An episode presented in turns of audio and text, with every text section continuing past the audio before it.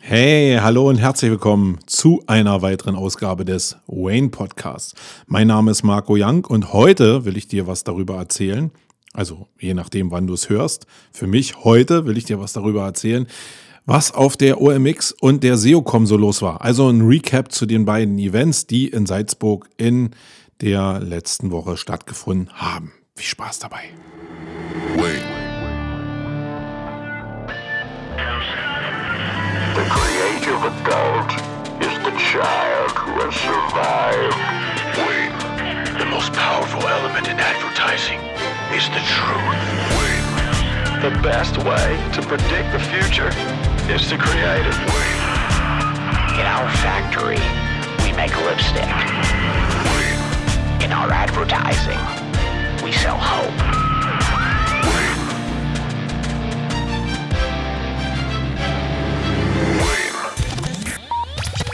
Sonst?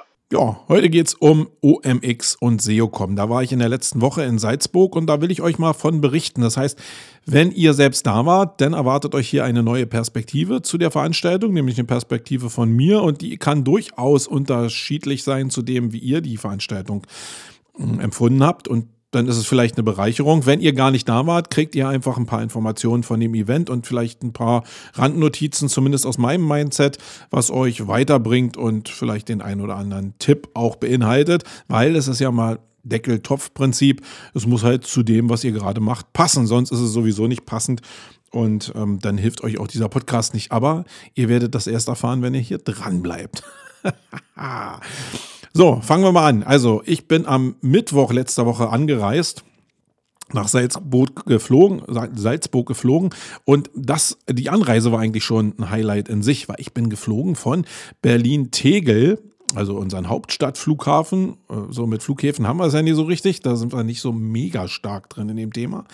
Bin also von Berlin-Tegel nach Frankfurt geflogen, aus dem einfachen Grund, dass Air Berlin ja die Hufe hochgerissen hat und ich nicht mehr mit Air Berlin direkt nach Salzburg fliegen konnte. Ein bisschen schade. EasyJet war auch schon ausgebucht, also EasyJet fliegt noch von Berlin Schönefeld nach Salzburg, Salzburg. Ja, habe ich keinen Flug mehr gekriegt, also bin ich von Berlin nach Frankfurt geflogen und ich wurde natürlich belohnt, weil ich hatte also ich muss ehrlicherweise sagen, ich habe es in den Nachrichten schon gehört, habe es aber nicht ganz geglaubt, nämlich dass die Lufthansa Jumbo-Jets einsetzt mittlerweile, um diesen dieses hohe Passagieraufkommen zwischen Berlin und Frankfurt abbilden zu können. Und dann saß ich da erstmal, habe äh, gar nicht so richtig gerafft, dass es wirklich ein Jumbojet ist und habe gedacht, dass an dem, an dem Gate 40, wo ich gestartet habe, dass da wirklich urig viele Menschen waren. Normalerweise, wenn du so einen kleinen Airbus innerdeutsch fliegst, dann sind da so ein paar Gestalten, ein paar mehr Gestalten auch, aber eben nicht so viele, wie an dem Terminal 40 jetzt waren. Und die standen auch alle mit ihren Handys am Fenster und haben fotografiert. Das fand ich erstmal schon scary, weil das so ein komisches Bild war. Und irgendwann, wo ich dann fertig war mit den Arbeiten, die ich an meinem Laptop noch gemacht habe, bin ich an die Scheibe gegangen, weil ich natürlich wie alle anderen Herdentrieb von Menschen, gehst auch an die Scheibe und guckst mal raus und wer steht da? Mr. Jumbo Jet steht da auf dem Flugfeld. Und für Berliner Verhältnisse, ich weiß, ihr könnt euch das als Frankfurter überhaupt gar nicht vorstellen. Aber wenn, in Berlin steht nur ein Jumbo Jet, wenn der Präsident der Vereinigten Staaten da ist. Ob wir den haben wollen oder nicht, ist egal. Aber die Air Force One ist so, glaube ich, der einzige Jumbo Jet, der so eigentlich in gewisser Regelmäßigkeit am Berliner Flughafen Tegel zumindest gelandet ist. Und wenn da jetzt so ein, so ein Riesenjet steht, dann ist das schon erstmal für einen Berliner ein Hingucker. Und so war es dann auch äh, beim Einsteigen. Also wir sind übers Flugfeld gelaufen und dann hin zu dem Jumbojet und das war schon imposant. Also wie gesagt, für einen Berliner. Immer alles Berliner Perspektive eingestiegen und dann wurde das irgendwie auch nicht besser, weil in meiner Assoziation, in meiner Kopfwelt ist es halt so, dass wenn ich in Urlaub fliege, interkontinental, dann fliege ich mit einem Jumbojet oder mit einem Dreamliner oder mit einem A380. Aber ich fliege nicht von Berlin nach Frankfurt mit so einem Klopper. Das mache ich sonst nicht. Und das ist schon cool, wenn du da einsteigst und du hast diese Sitzverteilung von 2, 4, 2 und das entsprechende Flugpersonal auch an Bord und ähm, diese, diese Bildschirme vorne in den Sitzen, also das ganze Mediasystem, alles, weil du von Berlin nach Frankfurt fliegst. Also war sehr scary, fühlte sich komisch an und ähm, war aber schön, weil ich immer wieder feststellen muss, dass diese großen Flieger deutlich ruhiger in der Luft liegen als diese kleinen Klepper und deswegen mochte ich das. Ja, war nur 45 Minuten, das heißt, ich konnte jetzt ähm, nicht mal einen Film zu Ende gucken und dann sabbeln die ja die ganze Zeit noch dazwischen, weil sie noch ihre Sicherheitseinweisungen machen müssen, etc. pp. Ähm, ja, okay, habe ich meinen Film nicht zu Ende gekriegt, war trotzdem ein Heidenspaß. Ein Problem war, dass wir ein bisschen zu spät losgeflogen sind, ich nur eine Stunde Aufenthalt in ähm, Frankfurt hatte und dann, und dann zum nächsten Terminal rennen musste, also von ähm, Gate 3, äh, nee, von Gate 50 zu Gate 3. Und dann bin ich ja nur die Mega-Sportskanone und bin über den Frankfurter Flughafen gerannt und war völlig fertig, als ich da angekommen bin. Und dann war Check-in noch nicht mal begonnen. Also hm, er, man gibt sich Mühe, immer pünktlich zu sein als guter Deutscher. Und ähm, dann hat man alles gegeben und man hätte eigentlich gar nicht so viel geben müssen. Ja, das, was ich geschafft habe, nämlich anzukommen, hat mein Gepäck der nicht mehr geschafft. Das heißt, ich bin in Salzburg später aufgeschlagen, stehe an diesem komischen Gepäckband und äh, kommt nichts raus. Ladehemmung. Ja, bin ins Hotel gefahren, habe dann noch die ganze Nacht auf mein Gepäck gewartet. Da hat sich natürlich dieser Servicedienst auch nicht mit Ruhm bekleckert, dass er gesagt hat, ja, die rufen nicht an und dann kriegst du dein Gepäck und super und es kann dir nur direkt übergeben werden. Ja, die Quintessenz war nachher, dass es an der Bar nachts abgegeben wurde, mich keiner angerufen hat, aber es war da. Also das ist ja das Wichtige, dass du irgendwie deine Plünden parat hast. Ja, dann bin ich jetzt in die Haya gegangen und am nächsten Tag ging sie dann los, die OMX. Und davon will ich euch natürlich in der Basis jetzt mal so ein bisschen berichten. Natürlich aber auch nur aus den Sessions, wo ich selbst drin war. Ich erzähle jetzt nicht irgendwie was vom Pferd, sondern will euch nur meine Eindrücke schildern zu dem, was ich da selbst konsumiert habe. Angefangen hat die ganze Geschichte mit einem Vortrag von dem guten Karl Kratz. Der hat die ganze Audience für sich gehabt, weil es äh, ja, nachher drei Tracks gegeben hat, aber zu Anfang gab es halt nur einen und der hat irgendwie die digitale Kunst der Verführung gemacht äh, im Part 2 und was soll ich sagen? Ich kenne ja den Karl schon eine ganze Weile. Ich weiß, was er macht. Ich weiß, wie er es macht. Und da sind wir vielleicht auch im, ich will gar nicht so auf die Themen eigentlich eingehen, die er genannt hat, sondern ich glaube, alle, die hier zuhören, die kennen den Karl. Und die wissen auch, wie er vorträgt und wie er sich positioniert.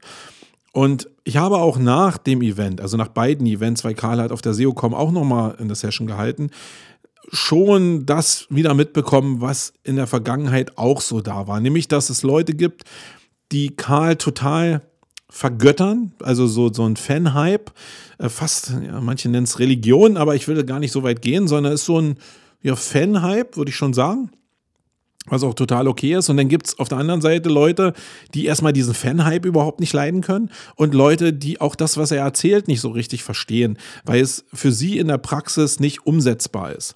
Und guckt euch einfach mal das an, was der Karl macht. Das ist ganz wichtig, sonst könnt ihr hier überhaupt gar nicht mitreden. Für alle, die es überhaupt schon mal gesehen haben, will ich nur mal den Hinweis geben. Und das sind meistens die Leute, die jetzt hitzig darüber diskutieren, was Karl eigentlich da für, eine, für ein Mensch ist in dem ganzen Online-Business und in dem Konferenz-Business. Ich bin ähnlich eigentlich vom Kopf her wie ihr, muss ich euch wirklich sagen, wenn ihr dann so hin und her gerissen seid zu dem, was Karl denn da sagt. Weil es so ist, dass er in jeder Faser, was er da macht oder mit jeder Faser, was er da produziert und was er zeigt, es schafft, mein Kopf faktisch zu zerreißen zwischen dem Idealpunkt und dem Punkt, was ich so in meiner täglichen Arbeit machen muss. Und die Felder passen halt nicht zusammen. Das führt dazu, dass so eine Dissonanz in meinem Kopf entsteht und ich echt immer, also mein Kopf sagt mir immer, wenn ich ihm zuhöre, oh, harte Zeug, aber was labert er? Da hat mit der Realität nichts zu tun. Er selbst nennt es ja so ein bisschen diese Reaktion Ja, aber. Und das habe ich ständig in mir. Immer wenn ich ihm zuhöre, habe ich das ständig in mir. Und irgendwann war ich so genervt, das ist aber schon eine ganze Weile zurück, aber das ist jetzt so das, was ich dir mitgeben will, wenn du ihm einfach mal zuhörst, so ein Learning, ähm, dass ich gesagt habe, okay, mir muss das nicht gefallen, was er erzählt. Das ist auch überhaupt nicht sein Job. Das ist auch überhaupt nicht seine Positionierung. Seine Positionierung ist mein Kopf und das, was ich da drin habe, dieses auch eingefärchte in bestimmte Muster in diesen bestehenden Kopf in Resonanz zu bringen und vielleicht auch so in Resonanz zu bringen, dass wirklich was passiert, vielleicht auch auf der anderen Seite, auf der einen Seite Angst, Respekt entsteht davor, das umzusetzen, das anzupacken, aber es passiert was. Und genau das ist sein Job. Wie soll denn einer, und das rede ich mir immer wieder ein, das, wie soll denn einer reagieren oder wie soll einer sich verhalten, der bestehende Denkprozesse auseinanderreißen will.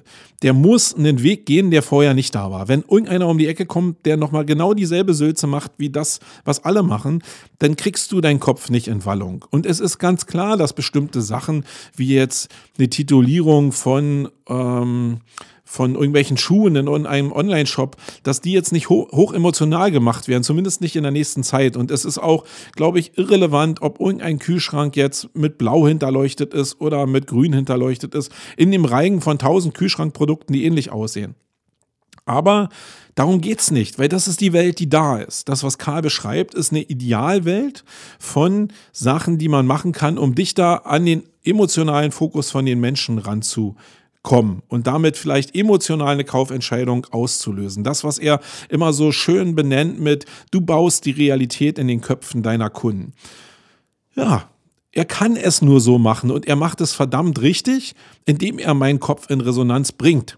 Das Problem dabei ist, dass ich es mir immer wieder einreden muss und sagen muss, nein, das ist sein Job, nein, das ist sein Job, nein, das ist sein Job, um zu verstehen, dass das mich vielleicht auf die nächste Stufe bringen kann.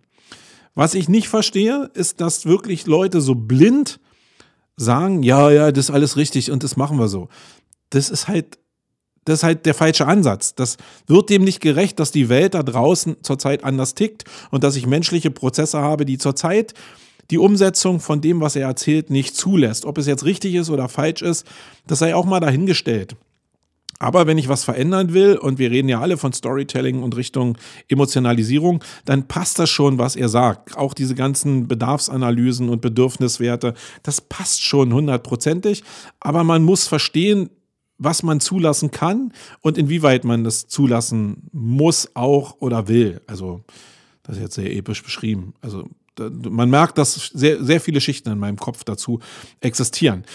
Und ich verstehe Leute, die jetzt draußen sagen, ja, dieses Fan- und Jüngertum, das kann ich nicht verstehen, weil es da Leute draußen gibt, die es halt nicht so differenziert sehen. Und das ist dann wirklich auch ein bisschen anstrengend, weil es nichts mit der Realität zu tun hat, zumindest nicht mit meiner zu tun hat. Und mehr kann ich euch ja nicht anbieten. Also, mein Learning, was ich daraus habe, ist immer wieder, ich will tolerant sein. Tolerant sein gegenüber anderen Meinungen. Und wenn mein Mindset, mein inneres Mindset mir sagt, alles Quatsch oder ja, aber, dann, ja, dann darf ich einfach nicht auf das hören. Zumindest muss ich es in gewissen Bereichen zulassen, um auch selbst für mich so in die Zukunft denken zu können, dass ich zukunftsfähige Produkte baue oder ähm, ja überhaupt für die Zukunft vorbereitet bin. Das zu diesem Thema der Diskussion und es gibt ja jetzt auch wieder das heftige oder gibt heftige Diskussionen zu dem Thema, wie überhaupt so Konferenzen funktionieren und wie sich jetzt alle so selbst beweihräuchern auf diesen Konferenzen. Da komme ich vielleicht am Schluss noch mal äh, zu, weil das auch so ein Thema ist, was mittlerweile relativ spooky geworden ist. Aber gehen wir mal zu den nächsten Themen. Den nächsten, den ich dann nach Karl gesehen habe, war der Professor Dr. Herbst, so ein Hirnforscher, ja, der sich mit euren Gehirnen äh, auseinandersetzt. Und der hat über digital Smart Shopping erzählt und dass es darauf ankommt, dass Ort, Zeit und Emotionen immer entscheidend sind, um eine Kaufentscheidung zu beeinflussen. Das passte sehr gut eigentlich zu dem, was der Karl gesagt hat und widersprach ihm natürlich auch so ein bisschen und hat dann das System, was ich eben beschrieben habe, noch mehr in Wallung gebracht und noch mehr Dissonanz erzeugt, was vielleicht dann wieder zu Kreation führt in meiner Welt ist es nämlich genau so, selbst wenn ich emotionalisieren will und ich schaffe jetzt das, was der Karl zum Beispiel erzählt, dass ich mit Omas Apfelkuchen die Leute jetzt wirklich an die Emotionen rankriege und die Leute ein Verlangen danach haben, Omas Apfelkuchen jetzt unbedingt haben zu wollen sodass ich auch mit Hebeln wie Verknappung oder mit anderen Penetrationen wirklich gut arbeiten kann. Das ist aber immer der Situation geschuldet. Also in welcher Situation ich mich persönlich auf der anderen Seite auch befinde. Das heißt, ich kann in größter Frustration mich mit Süßigkeiten beschäftigen und dann auf Omas Apfelkuchen gestoßen sein, um mir so eine Befriedigung äh, zu holen, habe aber eigentlich eine totale Dissonanz in mir und eigentlich eher Hass. Oder ich suche jetzt wirklich für meine Hochzeit oder für meine Geburtstagsfeier aus einer ganz entspannten Atmosphäre heraus Omas Apfelkuchen. Das sind zwei völlig unterschiedliche Positionen und nicht jede Position wird zu einem Kaufabschluss führen. Und darauf hat er mal hingewiesen und das fand ich eigentlich sehr, sehr cool. Dann eine weitere Session, die ich gesehen habe, ist von dem Robert Saga, äh, Sega? Sega, Sega. Saga Sega. Jetzt weiß ich es gar nicht genau. Ich sage immer Robert, jetzt weiß ich den Nachnamen gar nicht so genau. Wenn du hier zuhörst, sorry. ähm, ich glaube Robert Sega. Und ich kann dir auch sagen, Robert, wenn du hier zuhörst, das liegt nur daran, weil ich jemanden kenne, der Saga heißt. Und deswegen bin ich jetzt ein bisschen unsicher geworden. Also Robert Sega heißt er. Und der ist für Palma tätig gewesen, so ein Unterwäsche-Label. Und äh, die stand zu dritt auf der Bühne. Das fand ich erstmal schon ganz smart, ja, dass er mit zwei Mädels da auf der Bühne stand und jetzt über Unterwäsche geredet hat. Hm, ja, war vielleicht ein bisschen komisch, weil die beiden Mädels jetzt so ein bisschen hilflos rumgestanden sind. Hätte man ein bisschen besser inszenieren können. Die taten mir jetzt so ein bisschen leid. Der Robert selber ist ja so ein auf den Tisch Typ. Der redet halt sehr, sehr laut und sehr, sehr provokant und das mag ich auch, weil er einfach bestimmte Peaks setzt, wo man hinhören soll und da kann man auch mal ruhig ein bisschen lauter werden, weil man wirklich mehr Aufmerksamkeit dann da reinsteckt. Selbst wenn ich, ich kenne ihn ja schon ein paar Jahre, und selbst ich höre dann mehr zu in dem Bereich. Er hat so ein paar Sachen äh, beschrieben, wie er gerade mit dem Social-Media-Kanal von äh, Palma da umgeht. Und da waren so ein paar Sachen, die ich cool fand, die aber auch wieder nichts mit meiner Realität so richtig zu tun haben. Weil es ging darum, dass wenn du Leute hast, die auf irgendeinen Post reagieren und dann ihr Hate-Zeug da irgendwie abladen, dass du mit derselben, mit derselben Art reagierst, wie, wie die es gemacht haben. Und damit so eine Perplexität vielleicht erzeugst. Zumindest hat er es so beschrieben. Das heißt, wenn dich irgendjemand anfeindet, dann kannst du schon in derselben Sprechart irgendwie zurückfeinden.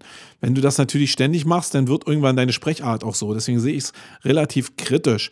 Ähm, er hat auch ein paar Beispiele von der Berliner BVG äh, genannt. Da kannte ich zumindest das eine Beispiel davon. Da war auch so einer, der so richtig Gosse geredet hat. Und da ist dann auch relativ Gosse geantwortet worden.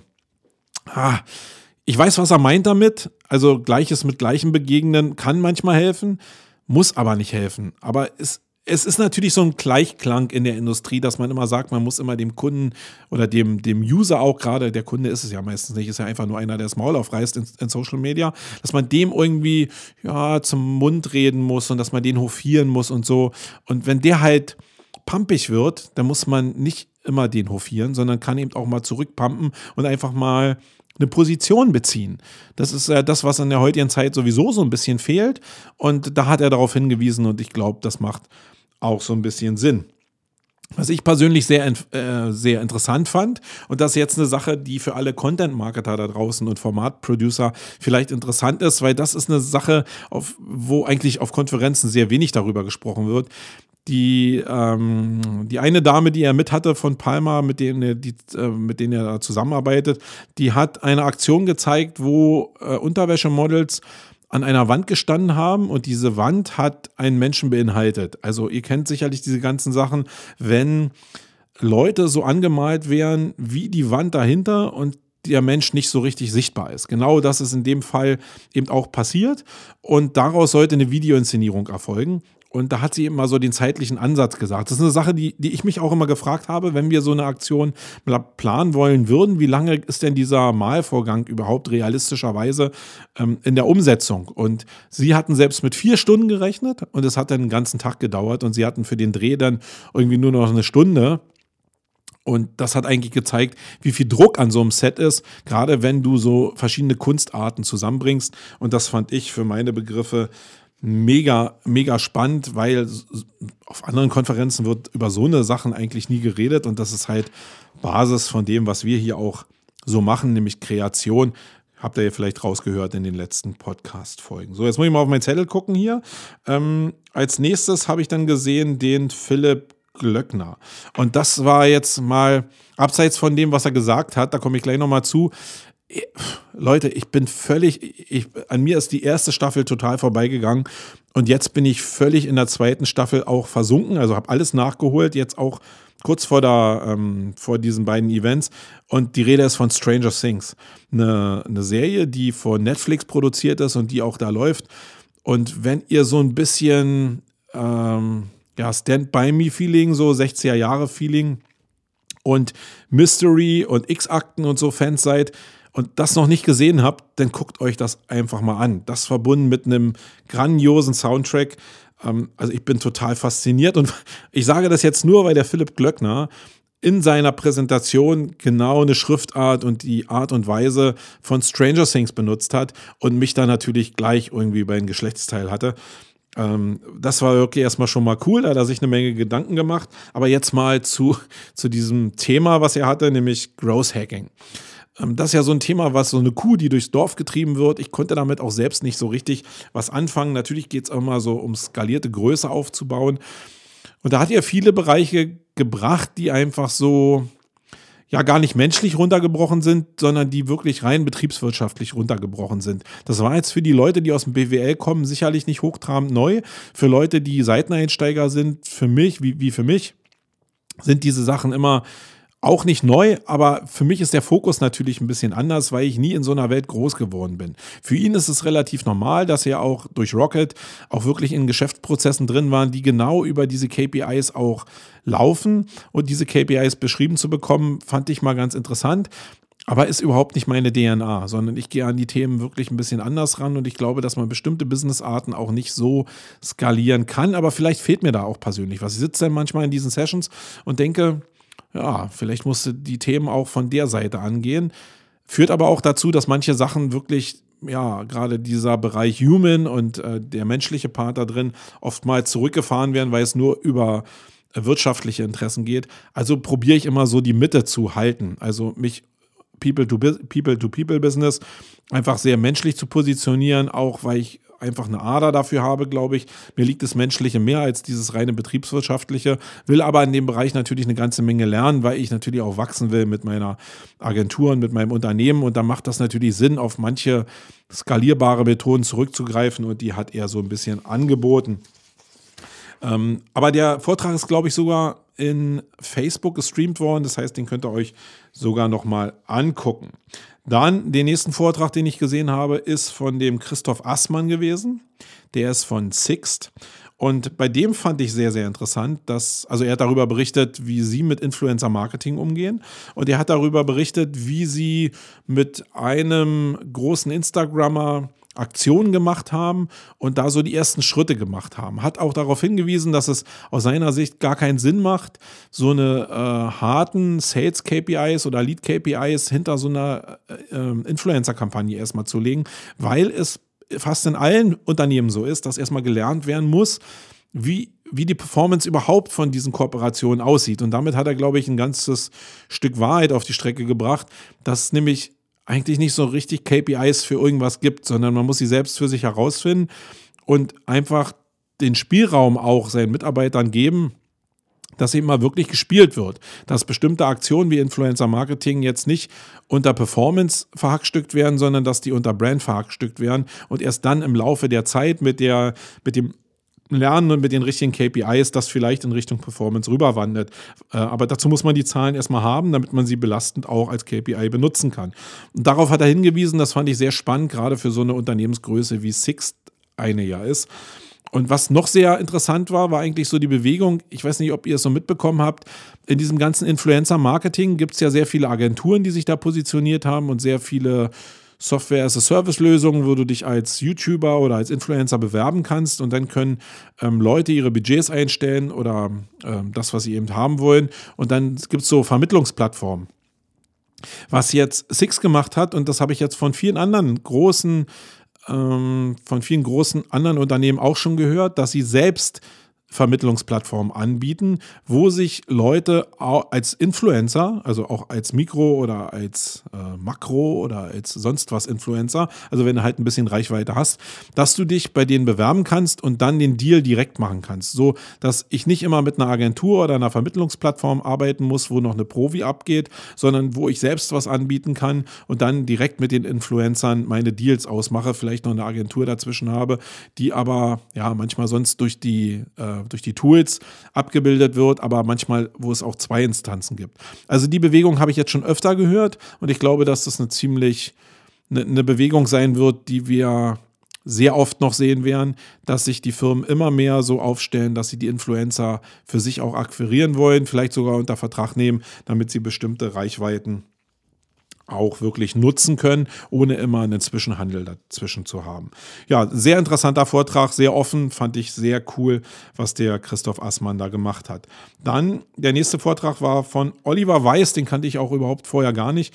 Der ist von der Plattform ARS24. Ich weiß nicht, war das jetzt Com oder war das AT? Ich glaube Com. Ähm, die machen Autoteile-Zubehör. Und das hört sich erstmal gar nicht so spektakulär an. Was er aber gemacht hat, ist, dass er sein ganzes Business mehr oder weniger, äh, also neben dem Online-Shop, auf YouTube aufgebaut hat. Das heißt, ähm, er hat einen Kanal gebaut über die letzten zwei Jahre, der jetzt so 37.000 Abonnenten hat, was sich jetzt nicht schrecklich viel anhört, was aber eine hochrelevante Zielgruppe ist. Und das habe ich ja schon ein paar Mal gesagt. In dieser hochrelevanten Zielgruppe lohnt es sich halt immer mehr ähm, oder man, man kriegt immer mehr Conversion in dieser hochrelevanten Zielgruppe. Deswegen sind viele eben ja, fasziniert von dem Thema, in YouTube Marketing zu machen, also auch in YouTube wirklich einen Kanal zu nutzen, um Marketing zu machen, nicht um jetzt Werbung einzubuchen in YouTube, das meine ich nicht, sondern wirklich einen Kanal zum Leben zu erwecken, um darüber ähm, Sales und Leads zu bekommen und eben auch Conversion und Community Building und Branding, alles was so dazugehört. Da haben aber nur viele in der Umsetzung Schiss vor. Er hat mal gezeigt, wie er angefangen hat, nämlich dass er einfach so ein paar Videos gemacht hat zum Thema, wie baue ich jetzt irgendwie Boxen ein, wie baue ich ähm, irgendwelche anderen Gimmicks in meinem Auto ein und zeige in Tutorials oder mache Produktvorstellungen oder irgendwelche Unboxing-Videos. Stell einfach in dem Umfeld der Zubehöre für Autos einfach Sachen vor und zeige auch, wie man sie benutzt und probiere darüber nachher äh, ähm, äh, Produkte zu verkaufen in meinem Shop. Also ist dieselbe Logik und das wisst ihr vielleicht auch von mir, dass ich da ein Riesenfan von dem ähm, von dem Horst Lüning bin, der ja für dieses äh, whisky.de steht und ähm, whisky.com steht und eigentlich das Paradebeispiel dafür ist, wie man Leute ähm, in YouTube als Abonnenten akquiriert und dann zum Shop rüberzieht, also eine eigene Community in dieser zweitgrößten Suchmaschine YouTube aufbaut und aber auf der gleichen Seite oder auf der anderen Seite den Online-Shop hat und da die Videos, die aus YouTube kommen, verbaut, um die Produkte vorzustellen und somit einen, einen total direkten Share hat. Und genau das hat der Oliver Weiß eigentlich auch vorgeführt ja, ich bin echt verwundert, dass so wenig Leute auf diesen Zug aufsteigen, weil er, das ist ja nicht der einzige Case, den ich davon gehört habe, neben dem Lüning und neben dem Weiß, sondern es gibt ja ein paar andere Cases davon auch noch, wo es wirklich super funktioniert.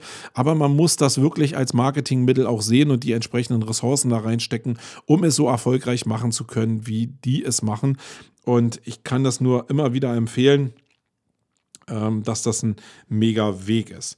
Ja, als letztes habe ich dann ähm, Marietta Weishofner gesehen.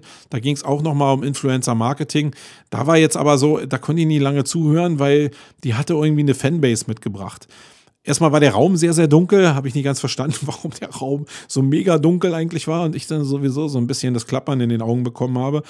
Aber was mich so am meisten irritiert hat, dass sie irgendwie angefangen hat und da irgendwie fünf oder zehn Leute erstmal äh, das Gegröle angefangen hat. Also so diese Fanbase war irgendwie sehr befremdlich für mich. Und dann wurde es auch nicht so Inside-mäßig, ähm, sondern war dann eher basic und da musste ich dann auch rausgehen. Hat mir jetzt nicht so, fand ich nicht so super. Aber vielleicht tue ich da der guten Marietta auch Unrecht, weil ich eben auch bis zum Schluss nicht drin war und die ganzen Highlights zum Schluss gekommen sind. Ja, das war der erste Tag. Ich habe natürlich dazwischen immer noch eine Menge kommuniziert. Das liegt ja natürlich in der Natur der Sache. Wenn jemand wie ich so seit 20 Jahren Erfahrung mit Konferenzen hat und rumgetingelt ist, ich kenne halt sehr viele Leute. Das heißt, ich habe in den Pausen einfach auch mal überzogen und bin dann entweder zu spät in die Sessions rein oder habe eben auch im Hauptsaal hinten auf der Treppe gesessen, habe mit Leuten gequatscht und von den Hauptsessions nicht so richtig viel mitgekriegt. Aber die Sachen, die ich heute, äh, die ich eben jetzt gesagt habe, das sind so die Sachen, die mir aufgefallen sind, die mir hängen geblieben sind und vielleicht sind das Perspektiven, die ihr selbst nicht so hattet, obwohl ihr da wart und dann lohnt sich das vielleicht hier in diesem so einem Recap schon mal nochmal zuzuhören. Dann gab es ein Abendprogramm, ja, schöner Talk, alles gut. Bin dann relativ früh ins Bett, weil ich einfach auch von dem Warten, also von dem Warten auf meinen Koffer natürlich schon so noch genervt war und auch wenig Schlaf hatte, weil ich eben bis eins auf meinen Koffer gewartet hatte, der schon längst an der Bar stand. Und äh, um, weiß ich nicht, ich glaube sechs aufgestanden bin, um um neun dann im Hotel zu sein. So, dann ging der zweite Tag los, also die SEO-Com für alle Leute, die jetzt hier ähm, SEO-lastig denken, ist das der Teil, der vielleicht wichtiger ist. Der erste Teil war ja so allgemein mehr Online-Marketing. Ich fand ihn aber für meine Begriffe sogar stärker, weil ich glaube ich mehr in die andere Richtung auch gucke. Aber alle Leute, die direkt festsitzen mit dem Saugnapf in Suchmaschinenoptimierung, für die war natürlich der zweite Tag wichtiger und da hatte ich auch das Gefühl, war es nochmal deutlich voller. Der ähm, gute Oliver Hauser hat da so von 900 Leuten geredet. Ähm, auch das so ein bisschen genannt, das beste Programm aller Zeiten. Ich finde so eine Formulierung immer ein bisschen schwierig, muss ich sagen, weil das natürlich immer im Auge des Betrachters liegt und da sollten natürlich die Leute drüber entscheiden und nicht der Veranstalter. Aber ich weiß auch, wie man schnell emotional zu so einer Sache hingezogen wird, zu so einem Superlativen.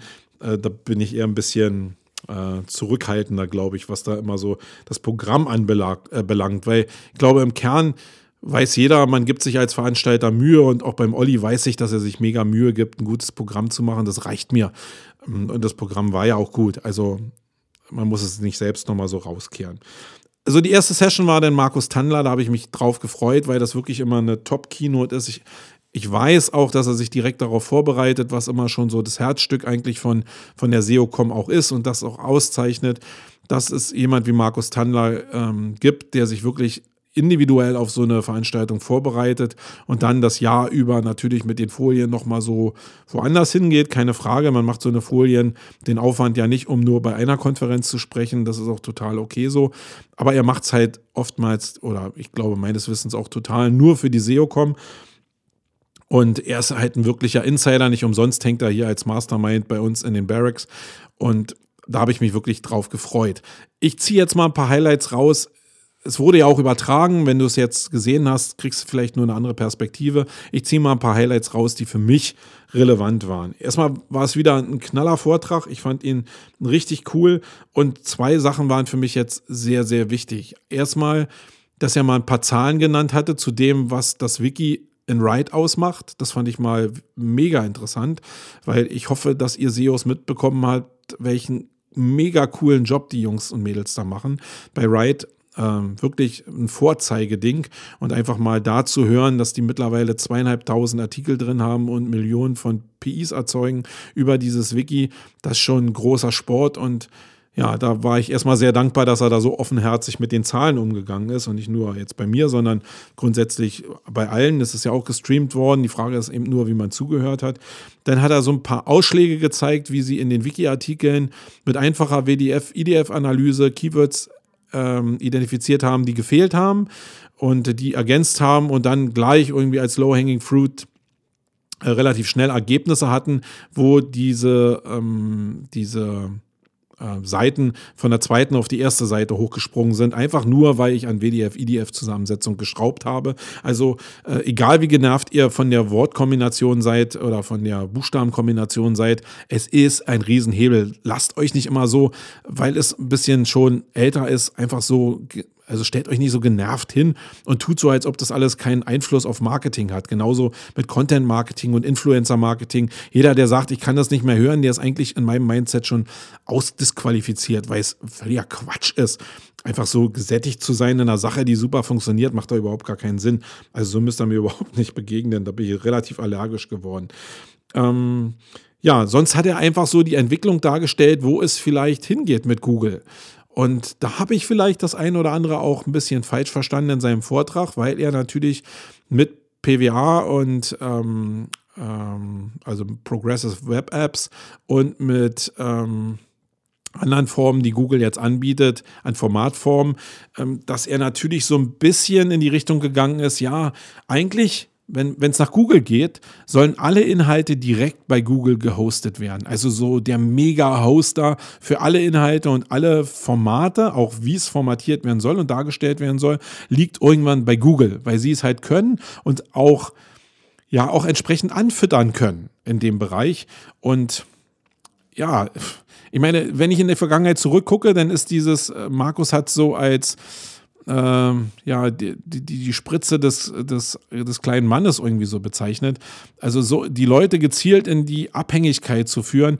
Wenn irgendjemand das kann, dann sind es sicherlich die Großen, Google, Facebook, Amazon, die können so mit immer so diffizilen kleinen Schritten dafür sorgen, dass die Leute nachher immer mehr Preis geben, weil sie denken, dass sie mehr kriegen und einfach nur mit Daten bezahlen und Daten einfach für die Menschen keine Größe sind.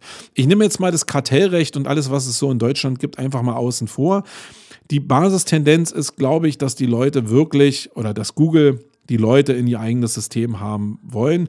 Und da wäre jetzt so eine Fiktion, dass es irgendwann mal vielleicht sowas wie jetzt ein WordPress als Applikation direkt äh, in Google gibt, also wo Google der Hoster ist und wo Google mir auch diese Plattform anbietet, auf der dann alle Seiten gebaut werden können in einem möglichst einfachen und performanten Stil.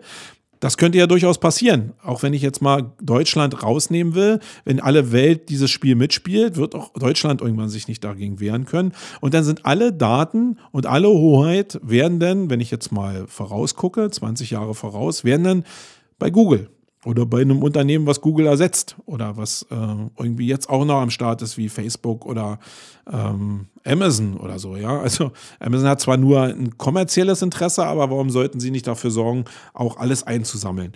Wenn wir irgendwann auf diese Welt hin, hinsteuern, dann ist es natürlich so, dass auch Google nur die einzige Hoheit darüber hat, später zu sagen, hey, ich sage dir, welche Daten jetzt in dem in dem Aggregat entstehen. Und ich lasse dich auch nur an bestimmte Bereiche ran, wo du denn überhaupt nur optimieren kannst.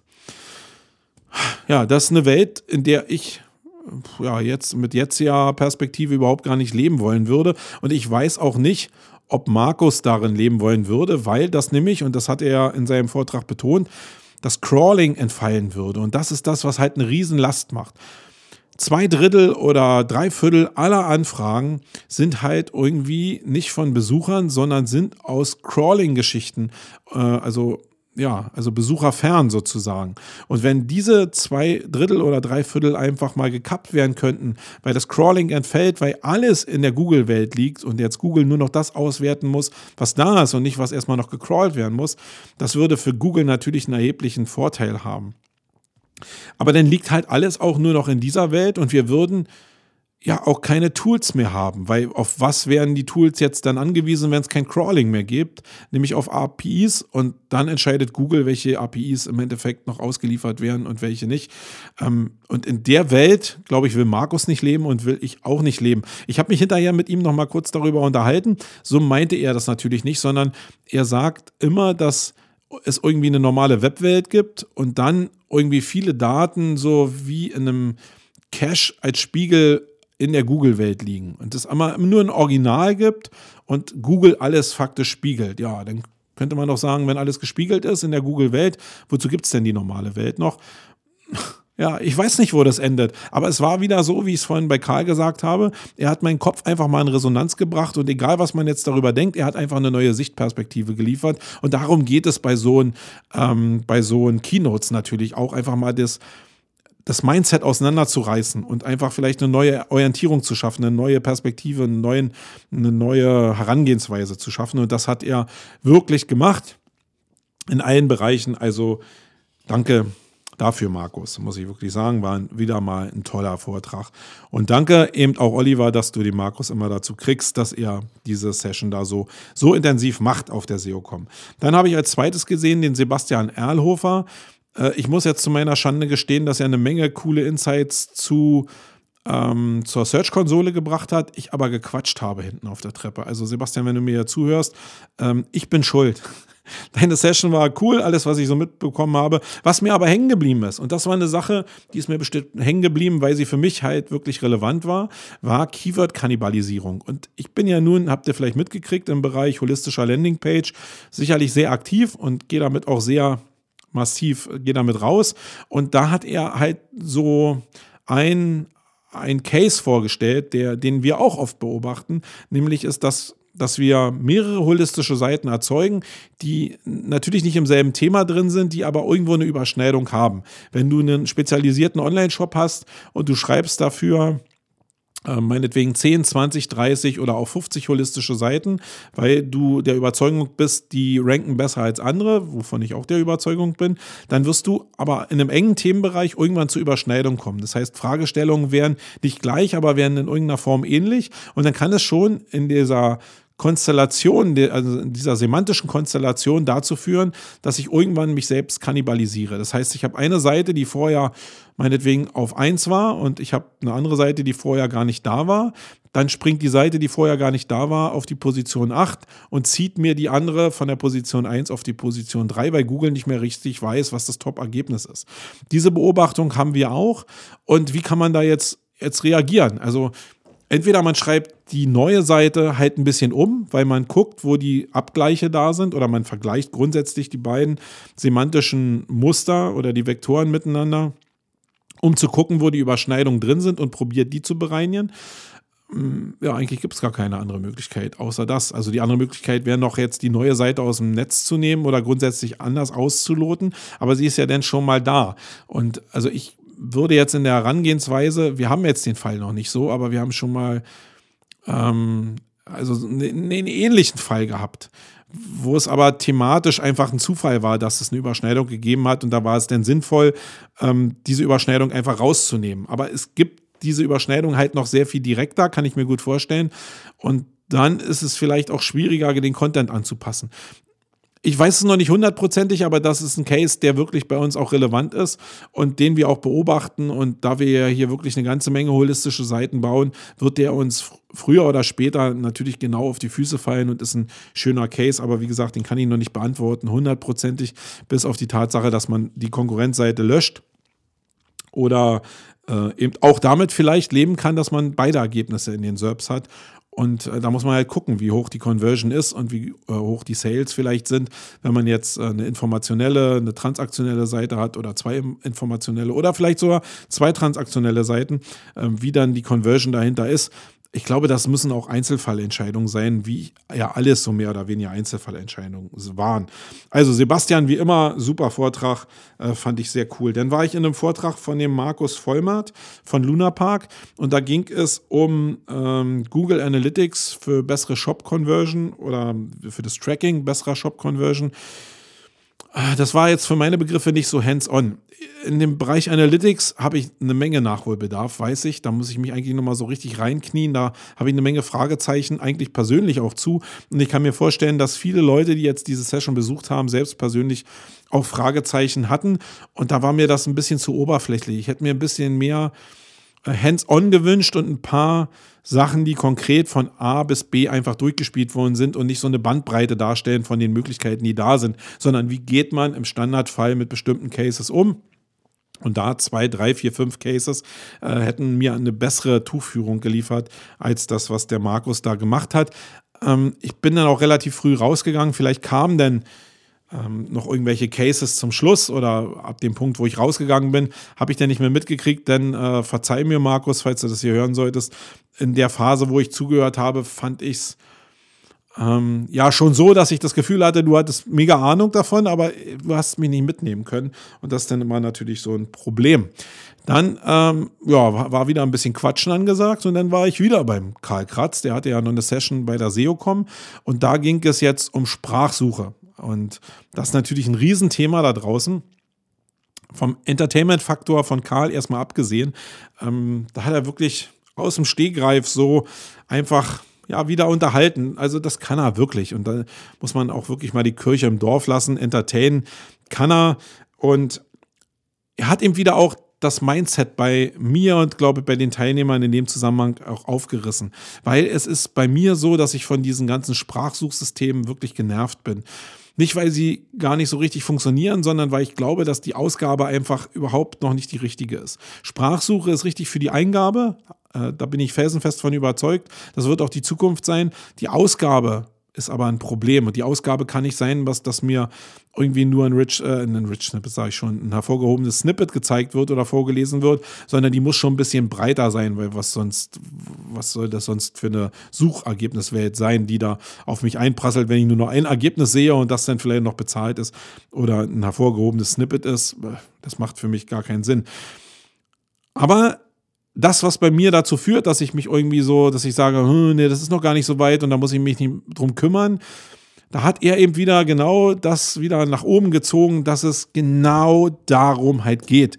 Du musst dich in der Welt, die auf uns zukommt oder die auf dich zukommt, darum kümmern, dass diese Sprachsuche relevant ist. Also beschäftige dich gefälligst damit.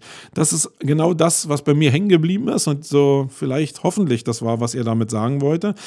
Ähm, genau, lass nicht abreißen und äh, beschäftige dich weiter mit dem Thema, auch wenn es jetzt alles noch nicht so super perfekt ist und wir nur bei 5% sind. Irgendwann sind wir bei 60% und wenn du abgerissen bist auf diesem Weg dahin, dann verschenkst du halt eine ganze Menge an Möglichkeiten, auch für die Suchmaschinenoptimierung, die natürlich für die Sprachsuche auch umgesetzt werden kann. Ja, und das war, glaube ich, die wichtige Kernaussage. Und ja, ich habe hier alle Boxen rumzustehen und bin eben auch frustriert darüber, dass die Ausgabe von den Ergebnissen wirklich überhaupt nicht dem entspricht, was ich mir vorstelle. Aber das darf nicht dazu führen, dass ich halt sauer bin, sondern ich muss am Puls der Zeit bleiben. Und wenn jetzt Amazon jetzt dieses neue Produkt rausbringt, wo ich rein sprechen kann und sie mir visuell über den Monitor Ergebnisse ausspielen, dann ist es sicherlich noch nicht das Ende der Fahnenstange, aber es geht genau in die Richtung, dass ich irgendwie was ausgeliefert bekomme, was wieder mir eine Vielfalt an Möglichkeiten gibt, die ich benutzen kann. So, dann John Müller. Immer ja so ein, ja, so ein Reizthema. Nimmt man jetzt so einen John Müller mit rein als Veranstalter? Natürlich weil es natürlich ein Aushängeschild ist, jemand wie so wie ein John Müller von Google einfach auf seiner Konferenz zu haben. Die Erfahrung zeigt aber, dass John Müller zumindest in den letzten Jahren, da muss ich jetzt mal die Abgrenzung machen, fast nie was wirklich werthaltiges gesagt hat, sondern immer es könnte sein, mh, hm, äh, äh, äh, also alles Politik.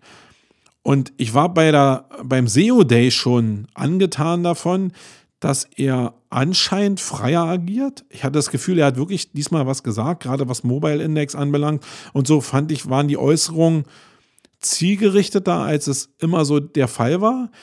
Äh, und jetzt auch auf der SEO-Com fand ich auch, dass es überhaupt nicht eine verschenkte Zeit war, sondern ich fand das wirklich interessant zuzuhören und hatte auch wieder das Gefühl, dass eine andere Offenheit da war als das, was ich in der Vergangenheit äh, von ihm gehört habe.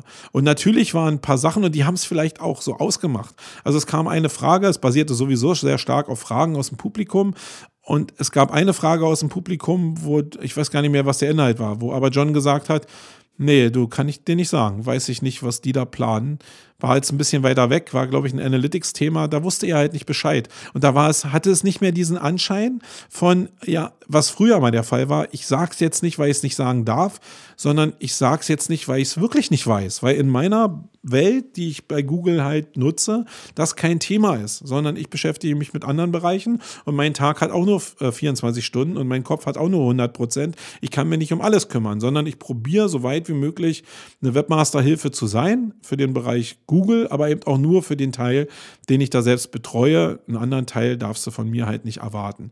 Und das fand ich wirklich sehr, sehr smart. Ich hatte wirklich jetzt die letzten beiden Events das Gefühl, dass es eine Bereicherung ist, äh, den John Müller da zu haben, zumindest in so einem Konferenzformat wie der wie vom SEO Day oder der vom, von der SEOCom.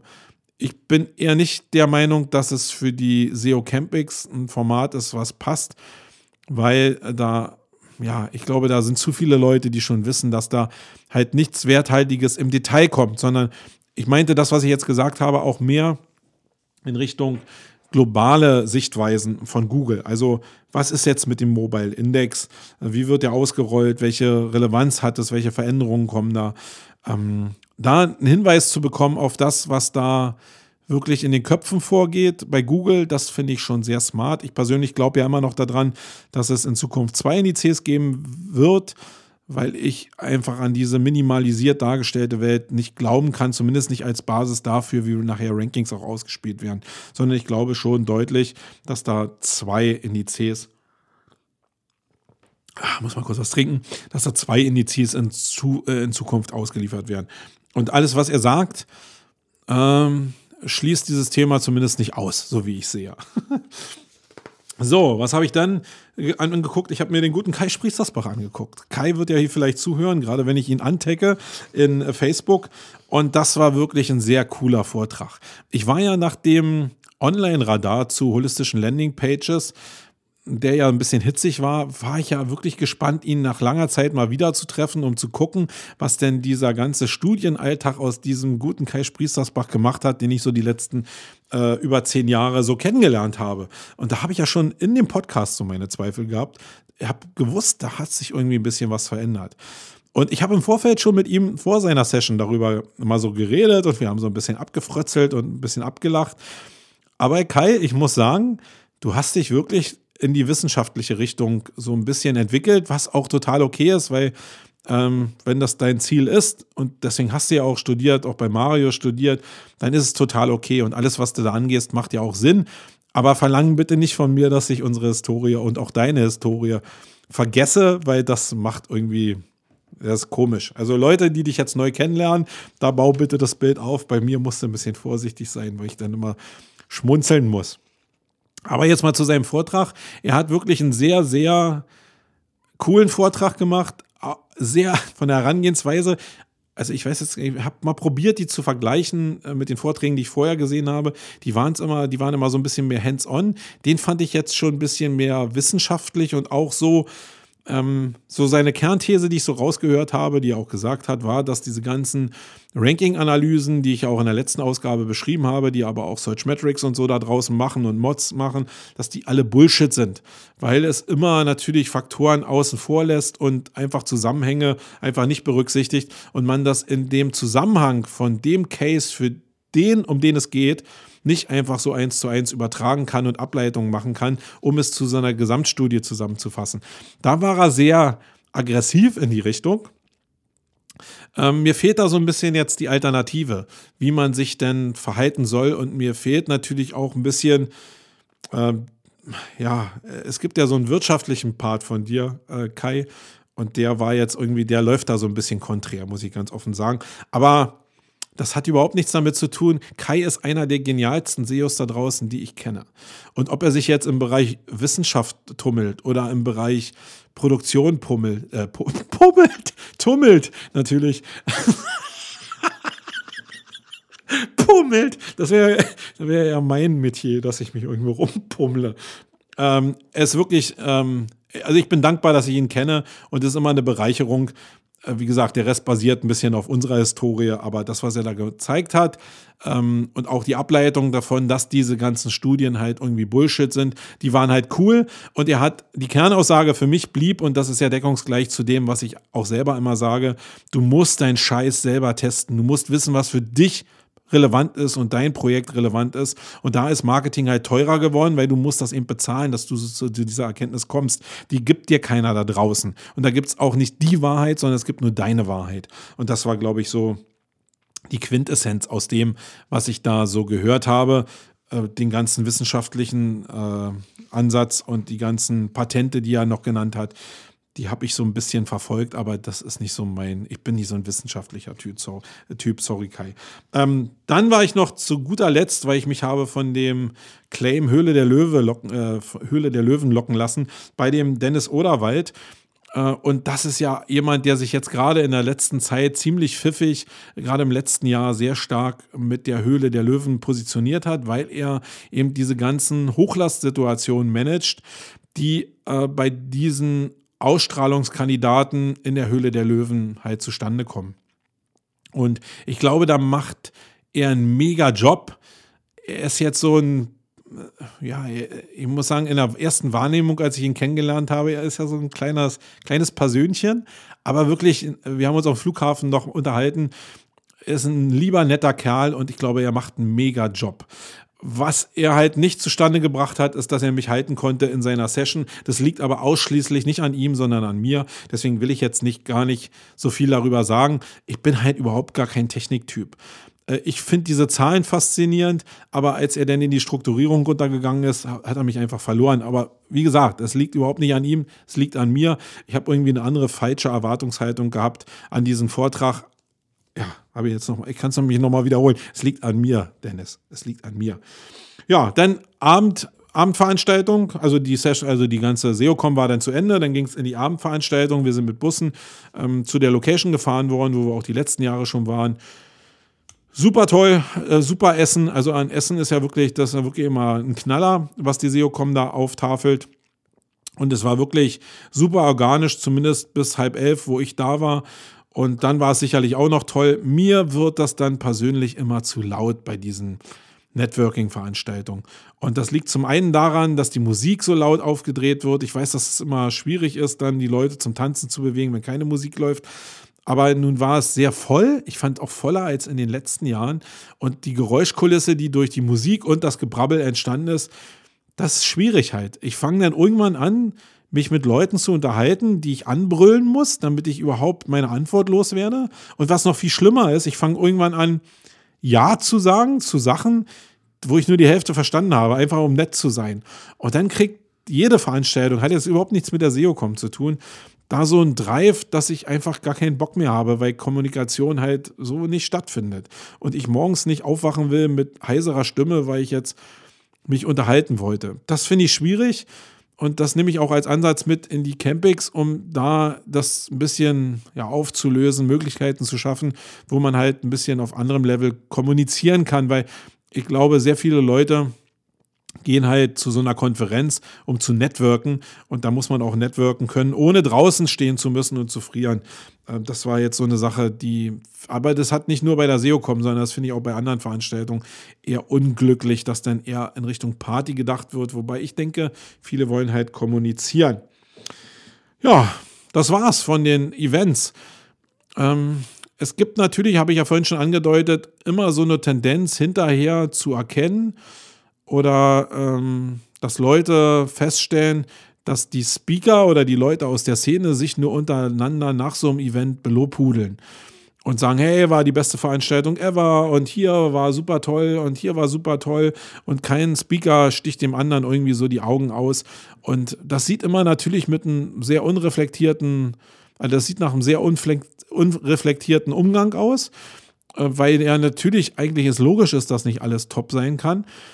Aber ich glaube, dass das auch, ja, was soll jetzt auf der anderen Seite passieren? Dass die Leute sich jetzt die Augen aushacken. Bei den Speakern ist es doch relativ normal. Das, was der Oliver Hauser da macht, ist, dass er die Leute wirklich super hofiert.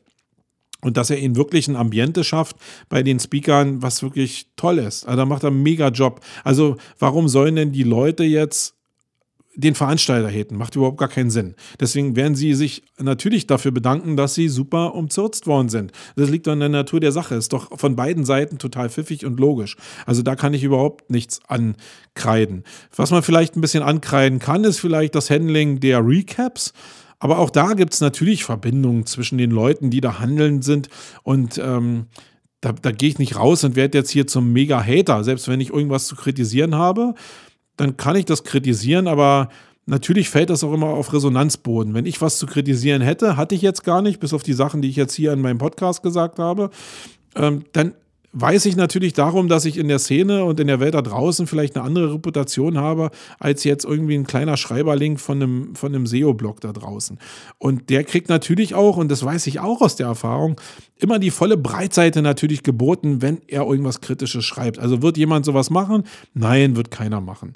Also muss man auch mit diesem Einklang leben, dass die Leute da relativ zaghaft sind. Und wird das dann besser am Ende des Tages?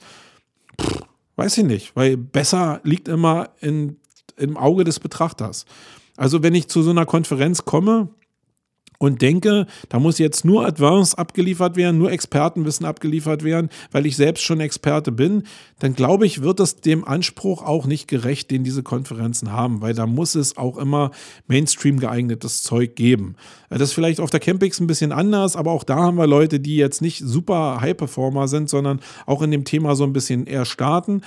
Aber wir haben eher vielleicht so Community und Expertentum. Aber die SEOCom und auch die OMX oder auch viele andere Veranstaltungen sind halt auch für die, die Newcomer aus den Unternehmen, die jetzt Online-Marketing aufgedrückt bekommen haben, einfach gedacht und dem muss man auch gerecht werden. Das heißt, ich probiere mal in den Veranstaltungen auch in den, in den einzelnen Sessions drin zu sitzen und mir auch zu sagen, okay, mich hat es jetzt nicht abgeholt, aber so what? Geht nicht darum, vielleicht mich immer abzuholen und das richtige Thema für mich zu liefern, der das ganze Thema schon seit 20 Jahren macht, sondern den abzuholen, der das vielleicht erst vor zwei Monaten von seinem Chef übergebügelt bekommen hat. Das ist doch viel wichtiger und das sind die Masse der Leute, die da hinkommen, nicht die Leute, die schon das 20 Jahre machen. Ich glaube, wenn man sich das einfach mal zu Gemüte führt, dann muss man auch nicht so kritisch mit dem umgehen, ähm, wie dann jetzt so ja, Konferenzen untereinander so gehandelt werden oder wie Recaps geschrieben werden oder nicht. Ich glaube, da macht man sich auch selbst die unter die, die Konferenzwelt kaputt, weil alle Konferenzen so laufen. Egal, ob ich jetzt, ich war jetzt noch nie bei das Haus bei Southwest, aber auch nicht bei irgendwelchen anderen Veranstaltungen in Übersee, sondern ich glaube, es läuft überall gleich ab. Es gibt gar keine Lösung aus dieser Spirale, sondern die Lösung ist nur, entweder nicht mehr hinzugehen, wenn man selbst Experte ist, oder ja, einfach tolerant zu sein und das fürs Networking zu nutzen und selbstkritisch zu sein, wenn es was Kritisches zu sagen gibt und nicht irgendwie bockig zu sein. Ja, okay, dann äh, das war's jetzt irgendwie zu den beiden Veranstaltungen. Mehr wollte ich in diesem Podcast ja auch nicht sagen. Will aber damit abschließen, dass ich dann äh, mit Eurowings zurückgeflogen bin über Köln und ähm, könnt ihr dreimal raten, angekommen bin in Berlin-Tegel, bei der Gepäckausgabe gestanden habe und was war nicht da?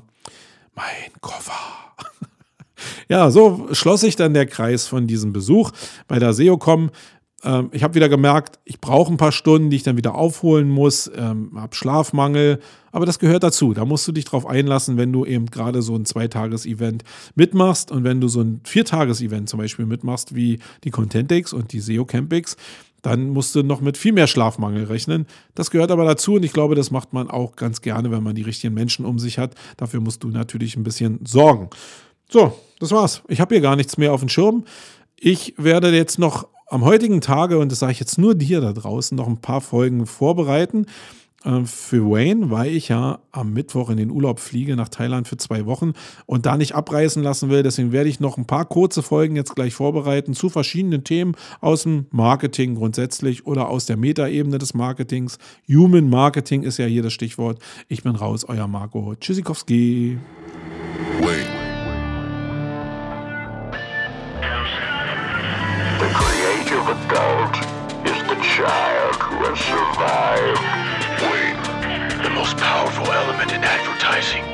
Is the truth. The best way to predict the future is to create it. In our factory, we make lipstick. In our advertising, we sell hope.